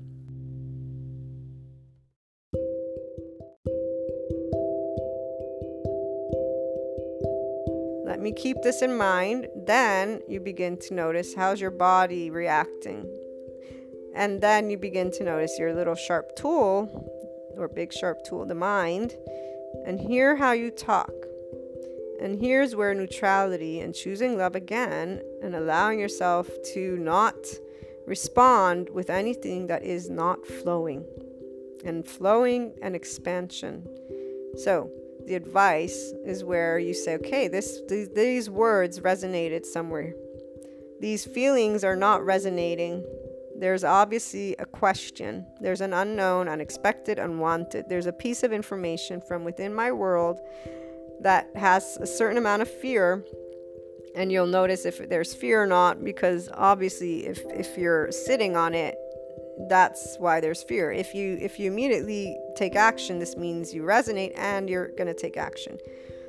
And that's where you're going to be following you and you make your life you know essentially easier. You're choosing love. That's you're making it possible for you to choose love for your person based on something that rings and you're like, yep, okay, this works. When there's like, hmm, I don't know about it. It's more you want to pay attention. Okay, where's the fear? Where was the disappointment? Where was the uh, where's the thought the way i'm thinking about something okay the where's the the part that you're judging it right or wrong where's the area that you can grow from and grow the independence so the friend always chose to stop stick to this idea they have and remember, this is the same friend that said when I re- told him, you have, you know, a lot of insight. Like you could, you're very intuitive. Just why don't you start trusting more of that and removing the fear? And they said, I don't want to because I'm afraid. So here's where they didn't choose love. They were given the possibility. I'm a very close friend. And in fact, them choosing not to convey how they are to me is an indication that they're choosing to stay with that, but that is their journey. So I'll give you my example with Milo. Those of you who know, was it possible to choose love? Heck yes. Did it mean I wasn't upset? Milo is my cat for anybody who's new and tuning in. Yes, I was upset, and to this day, I still do not appreciate not having him, but my heart is pretty at peace after two or three years. The minute it happened, I didn't condemn it. I said, This is going to help me work through something. This is a choice. You choose love through the mind.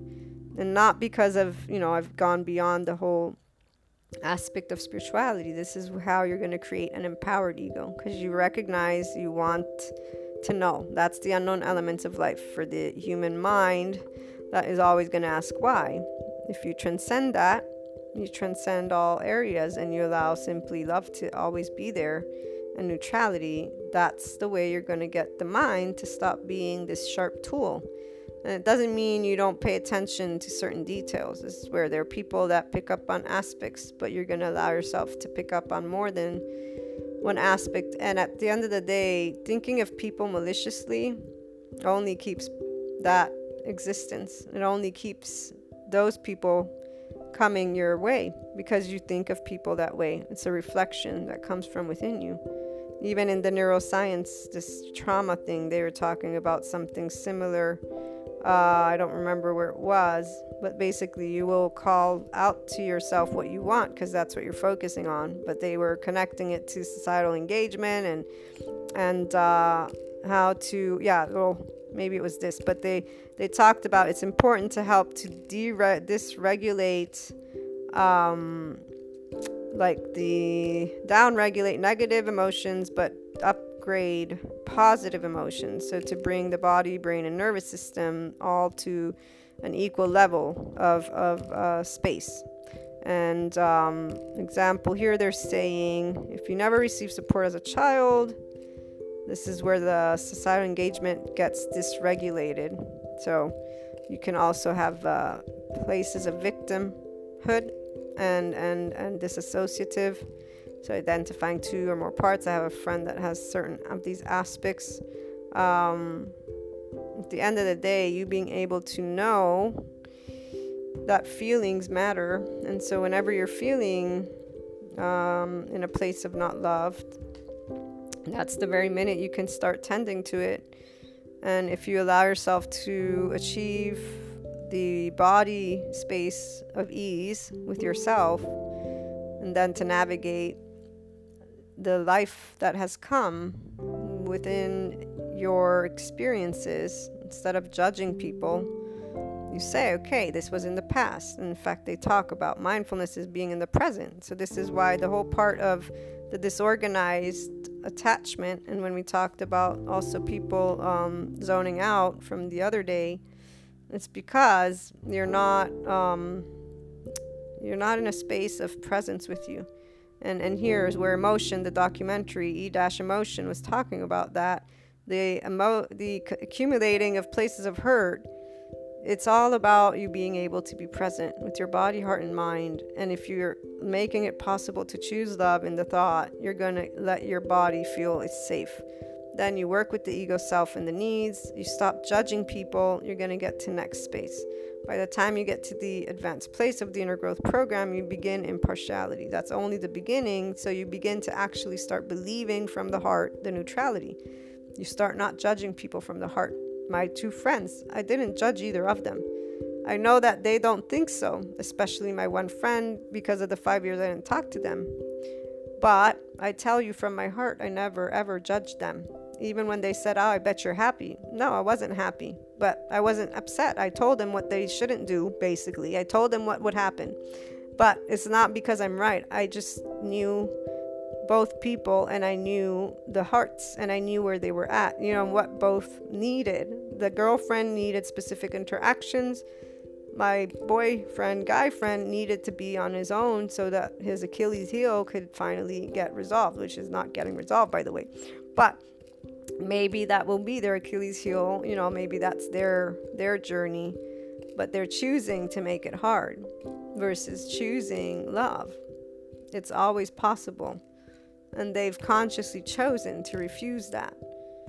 And this is where they're not the only person that I see consciously refusing the love that life has to send them. The love that life, it's like with Milo, that's why I gave you the example. It didn't it wasn't like, yay, my cat's missing, but it wasn't, oh my god, they've just punished the heck out of me. It's so horrible. You remove duality in the way you think. You start staying in partiality. That's how your body's not gonna get tense as you practice that, it becomes your way. And that's why life is easier when you're making it possible to choose love. And it's always going to be a possibility. And when it's about helping people who don't feel safe with love, guys, remember it's when you're in the empowered ego state that you'll be able to achieve allowing yourself to help those in this space because you'll be able to be attentive. See, you won't be judging their behavior as narcissistic or evil or some monstrous human being. You'll actually know that physiology has everything to do with it. One, especially if you're young, maybe you want to go to college, you could definitely go into neuroscience, psychology, psychiatry with this foundation um, and be somebody who supports there or another um, empowerment uh, mentor person, you know, transform your online business into something that also gives back. And then let's all come together, obviously, and and share, you know, to stop treating people who are quote unquote evil this way, and let us start understanding that there's a lot more behind that uh, that ambivalent and or avoidant attachment uh, that disorganization attachment uh, is, is, is very real. And they're not going to feel safe by being attacked. If in fact we perpetuate so it's it's about being able to share with humanity eventually something bigger and we can start that within our own circles and then as we grow as a community and as our academics in the lovely neuroscience field grow and start sharing with the practitioners that, you know, this is important, we'll finally eventually get societal knowledge and the mass people to stop being, you know, the medieval square with the pitchforks and knives and thinking they're civilized when they're like the Sadhguru says, you give them claws, they'll they'll be they'll be happier because they want to claw people. You know, when when rage is around, this is not. They would be more in their place if they were able, but we're not in that space. Human evolution is about consciousness. We we have now a rational brain. The, the rational brain hemisphere came. Sorry for those who wanted to stay in the in the primal state but no they didn't want to stay. It's just a lot of those individuals for example with the rage part there's something there from their childhood that was giving them the input and gave them that view. This is how you behave. This is what you do. It's always going to have an infinite uh, back. As long as there's the allowance of that type of behavior with the feeling. And there's no group that says wait i understand that that comes from trauma that comes from hurt that comes from this. That's why it's important for us to make it possible to choose love for ourselves to then choose love for all people with an empowered ego. This is what's possible besides your inner growth and following your heart. And then for those who are afraid of love to be able and simply from afar, however it comes, to say, I'm here and help them feel secure. You'll know as you are an empowered individual at that point, and so you'll pick up on cues because you're not judging them. And you're really not there because you need anything from your ego. You're there because you've chosen that's a relationship that you want to support, keep going, whatever. And if you're in the profession, it's because they're your patients. So, I look forward to hearing your thoughts and experiences on the topic. Calling in on Anchor or leave a voice message, and you can also always email me. You find the email in the About section on the blog, luna12780.com, and on the website, inspiringhumanpotential.com. Have a great day. Sending you all lots of love, hugs, and smiles.